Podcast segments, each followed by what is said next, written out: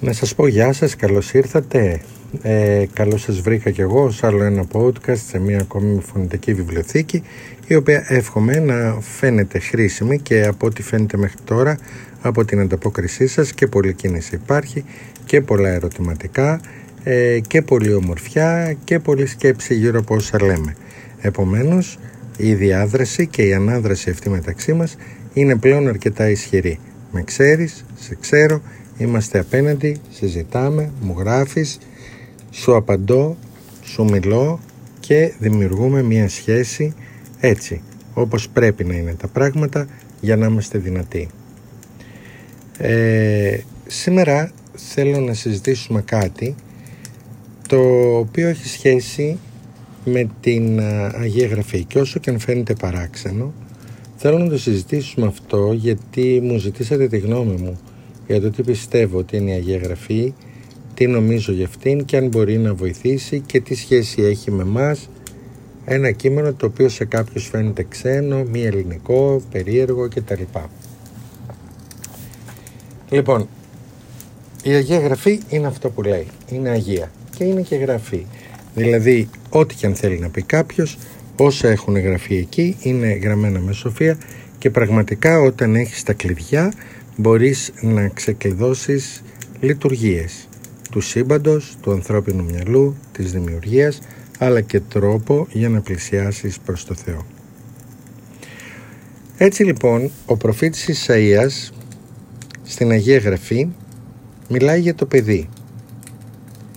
Μιλάει για ένα παιδί το οποίο γεννιέται και το οποίο παιδί είναι η εσωτερική δύναμη και η ευλογία του Θεού που υπάρχει μέσα σε κάθε άνθρωπο που αν το απευθυνθείς θα κατευθύνει και θα κουμαντάρει όλες τις υποθέσεις σου από την πιο μικρή έως την πιο μεγάλη. Και λέει για αυτό το παιδί η εξουσία θέλει είστε επί τον νόμο αυτού που σημαίνει ότι αν είσαι κουρασμένος, διωγμένος, ανήσυχος όπως είμαστε όλοι αυτή την περίοδο εξασθενημένος, άρρωστος και απελπισμένος επειδή προσπαθείς να μεταφέρεις τους δικούς σου ώμους την εξουσία και το φορτίο μπορεί να είναι πολύ βαρύ και να σε λυγίζει κάτω από το βάρος του πρέπει να παραδώσεις αμέσως την εξουσία του εαυτού σου. Δηλαδή όλο το φορτίο των προσπαθειών σου για αυτά τα προβλήματα που αντιμετωπίζεις για μια θεραπεία στο σώμα σου ή για την εξάλληψη λαθών τότε αυτή η εσωτερική δύναμη, το πεδίο, θα δεχτεί με χαρά να το κάνει. Γιατί; Γιατί είναι ακούραστο. Παντοδύναμο, πάνσοφο, επινοητικό και οι δυσκολίες σου θα αρχίσουν να τελειώνουν. Και εδώ λέει ο ψαλμοδός, επίρρυψον επί τον Κύριο το φορτίο σου και αυτός θέλει σε ανακουφίσει που σημαίνει ακούμπα το φορτίο σου στον Κύριο και αυτός θα σε ξεκουράσει, θα σε βοηθήσει. Ο προφήτης Ισαΐας και μπαίνω απευθείας για να δώσω κλειδιά για να δείτε ότι πραγματικά είναι ένα ιερό κείμενο και δεν σχολιάζω το αν είναι ιερό, από πού έρχεται, τι έχει γίνει. Λοιπόν, ο προφήτης Ισαΐας μιλά για το όνομα του παιδιού. Και αν γνωρίζουμε κάτι για τους συμβολισμούς της Αγίας Γραφής, ξέρουμε ότι τώρα θα μάθουμε κάτι το πολύ σημαντικό γιατί στην Αγία Γραφή το όνομα από οτιδήποτε φανερώνει το χαρακτήρα ή τη φύση αυτού που εξετάζουμε. Ένα όνομα δεν είναι απλά μία ετικέτα, αλλά ένα ιερογλυφικό και ένα αρχέτυπο της ψυχής. Μας δίδονται πέντε ιδιότητες για το πεδίο. Πρώτα, ο Ισαΐας μας λέει ότι το όνομα του πεδίου είναι θαυμαστός. Και ας μείνουμε λίγο σε αυτό. Γιατί η λέξη αυτή χρειάζεται προσεκτική διερεύνηση.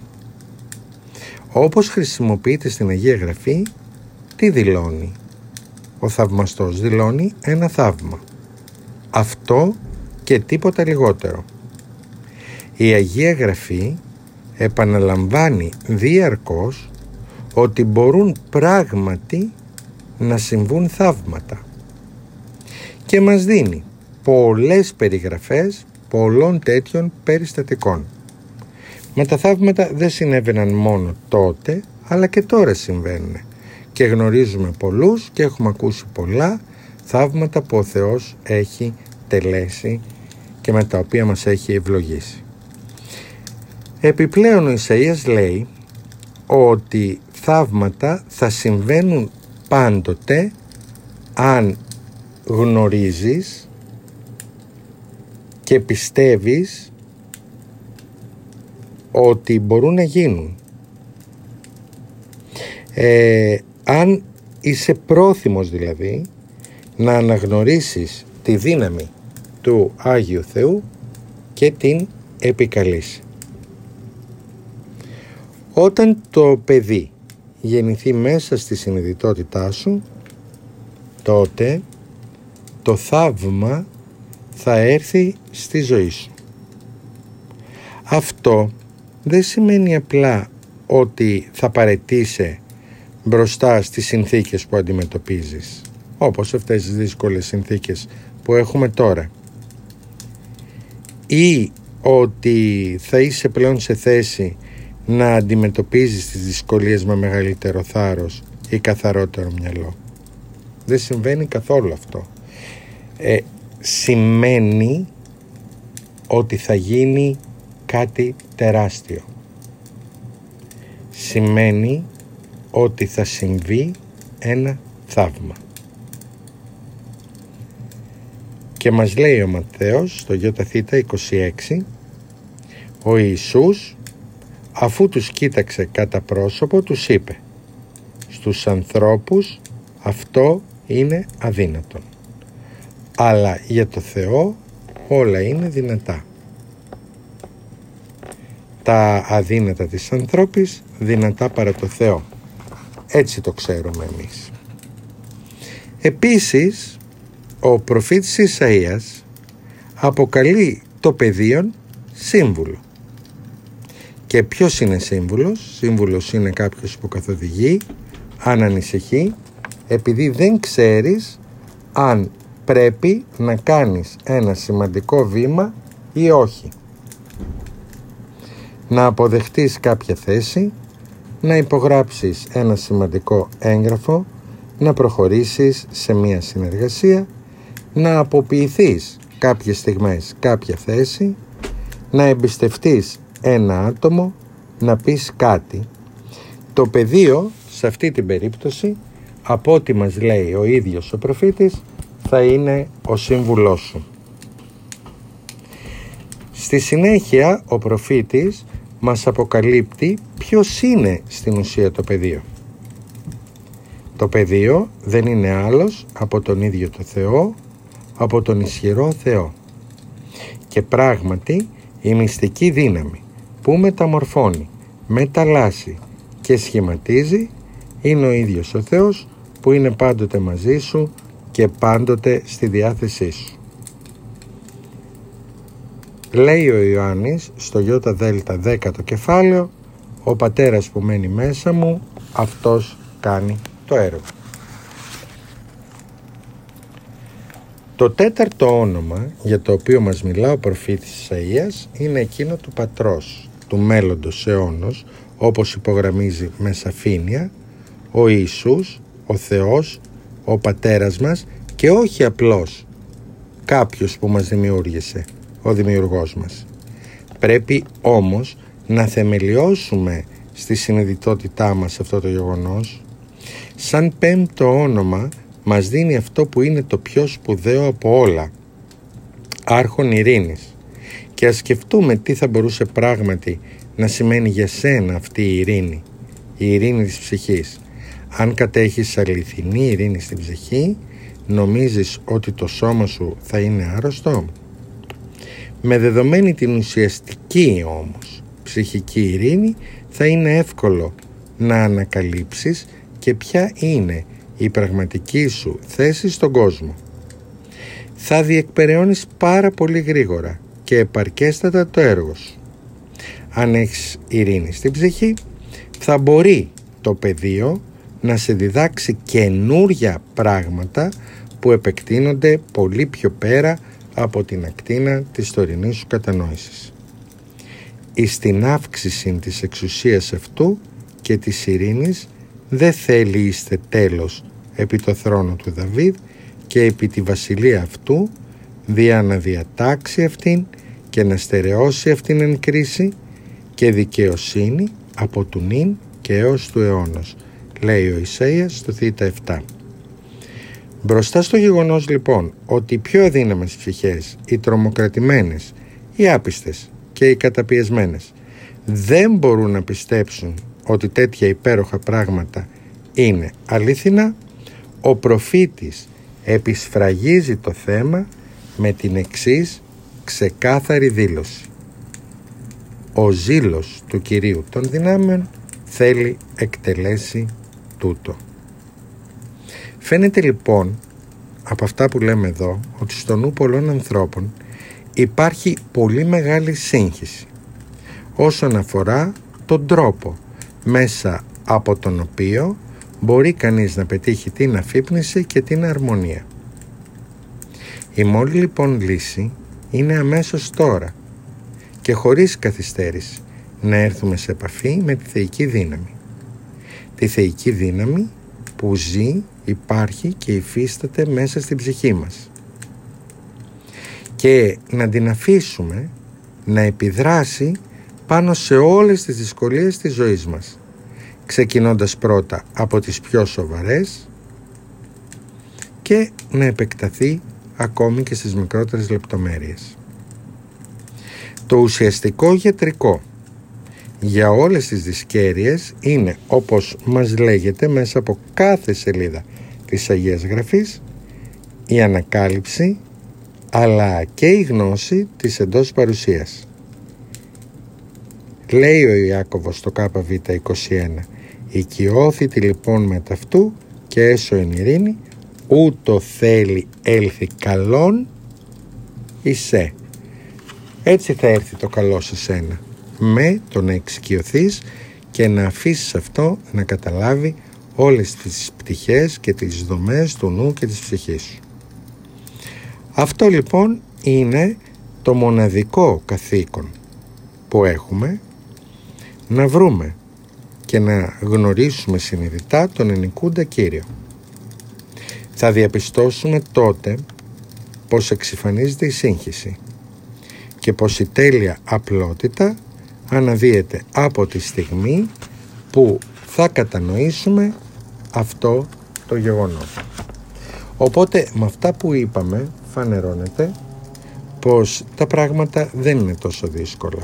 Ακόμη και τώρα, σε αυτές τις εποχές, που υπάρχει μια σύγχυση και έρχεται ένας κόσμος ολοκληρωτικά άγνωστος και πιθανόν και επικίνδυνος γιατί βλέπετε ήδη στην Κίνα είναι υποχρεωτική και καταγράφει κάθε 24 ώρες μια εφαρμογή που κουβαλάς και σου επιτρέπει να μπαίνεις κάπου ή να μην μπεις, να ταξιδέψει όχι.